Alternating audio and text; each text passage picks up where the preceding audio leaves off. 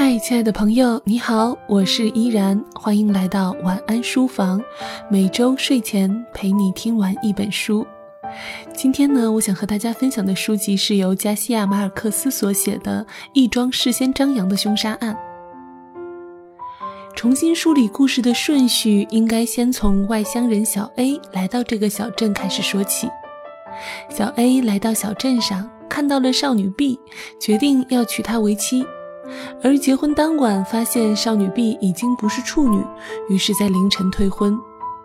少女 B 告诉自己的孪生哥哥 C 和 C 家是 D 玷污了她，于是 C 和 C 家在那个清晨决定杀掉 D，并且在还没有碰到 D 之前，告诉了几乎每一个他们碰到的人。几乎小镇上所有的人都知道 D 将会被杀。但却仍然机缘巧合的没有警告到地，甚至地的母亲还在地准备冲进家门的一瞬间给门上了栓。尽管 C 和 C 家似乎故意宣扬他们要做的事情，以便有人能阻止他们，但地仍然机缘巧合的在全镇人的瞩目下走入死亡。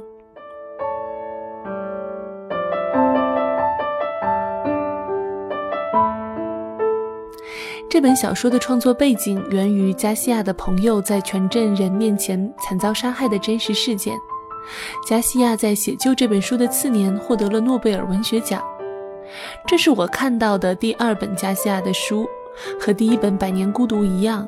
无论故事原本的顺序应该如何，加西亚似乎更愿意从死亡开始到死亡结束。《百年孤独》的第一句写道：“多年以后。”奥雷连诺上校站在行刑队面前，准会想起父亲带他去参观冰块的那个遥远的下午。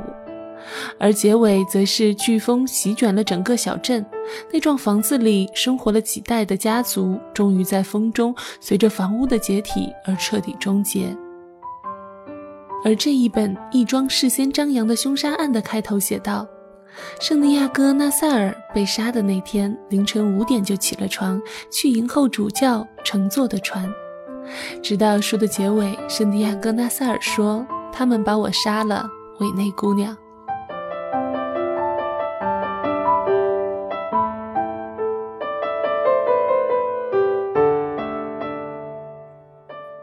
这本书不长。加西亚用了一种第一人称多年后重新调查案件的方式，通过小镇上不同人的描述，拼凑出了整个凶杀案的前因后果。与其说是小说，读起来更像是记者的采访笔记。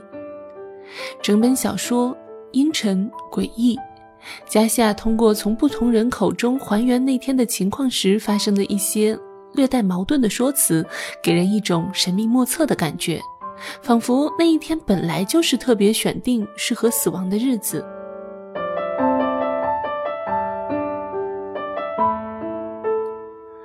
加西亚总是对细节描述的特别真实，而在不知不觉中又会把你带入一个光怪陆离的虚幻世界。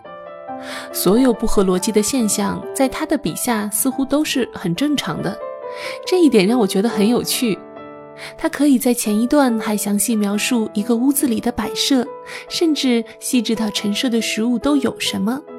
而如此真实的一段描述后，后一段就用同样的语气表明，凶手之一在事件发生后长达十一个月没有睡觉。顺着看下去，竟然好像这也没什么问题。有人说这本书描述的是某民族孤独落后的社会状况，也有人说这本书要体现的是人心的冷漠，最终铸成了悲剧。我觉得说这些都太接地气了，像极了小学时候阅读理解的正确答案。我读这本书，感觉它仙极了。我用短短两天的时间读这本书，通篇下来只能感叹命运的奇妙，不是某民族的落后，而是整个人类的渺小。人能掌控什么呢？自己的生命吗？自己的未来吗？最后，我想以书中的一句话总结这本书给我的感受：生活竟然动用了这么多连文字都必会使用的巧合，毫无阻碍的最终铸成这桩事先张扬的凶杀案。命运真是神秘莫测啊！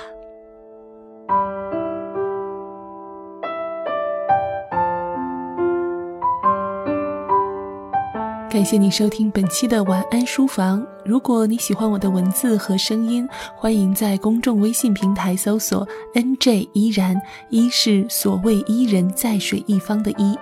如果想要听到更多的有声节目，欢迎在公众微信平台关注“静听有声工作室”。再一次感谢您的收听，我们下期再会。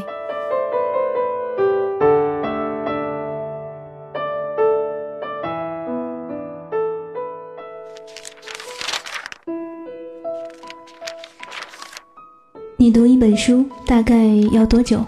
我读一本书大概需要一个星期吧。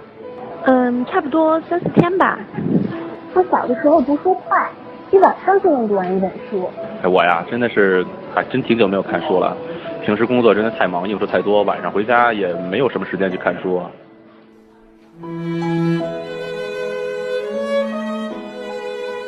一本书到底要读多久？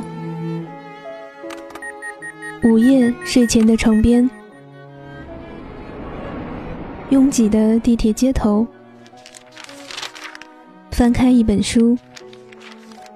每周日晚就在喜马拉雅晚安书房，和你一起睡前听完一本书，享受一段悠然的小时光。本节目由喜马拉雅网与静听有声工作室。联合制作播出，静听观点，不止文艺。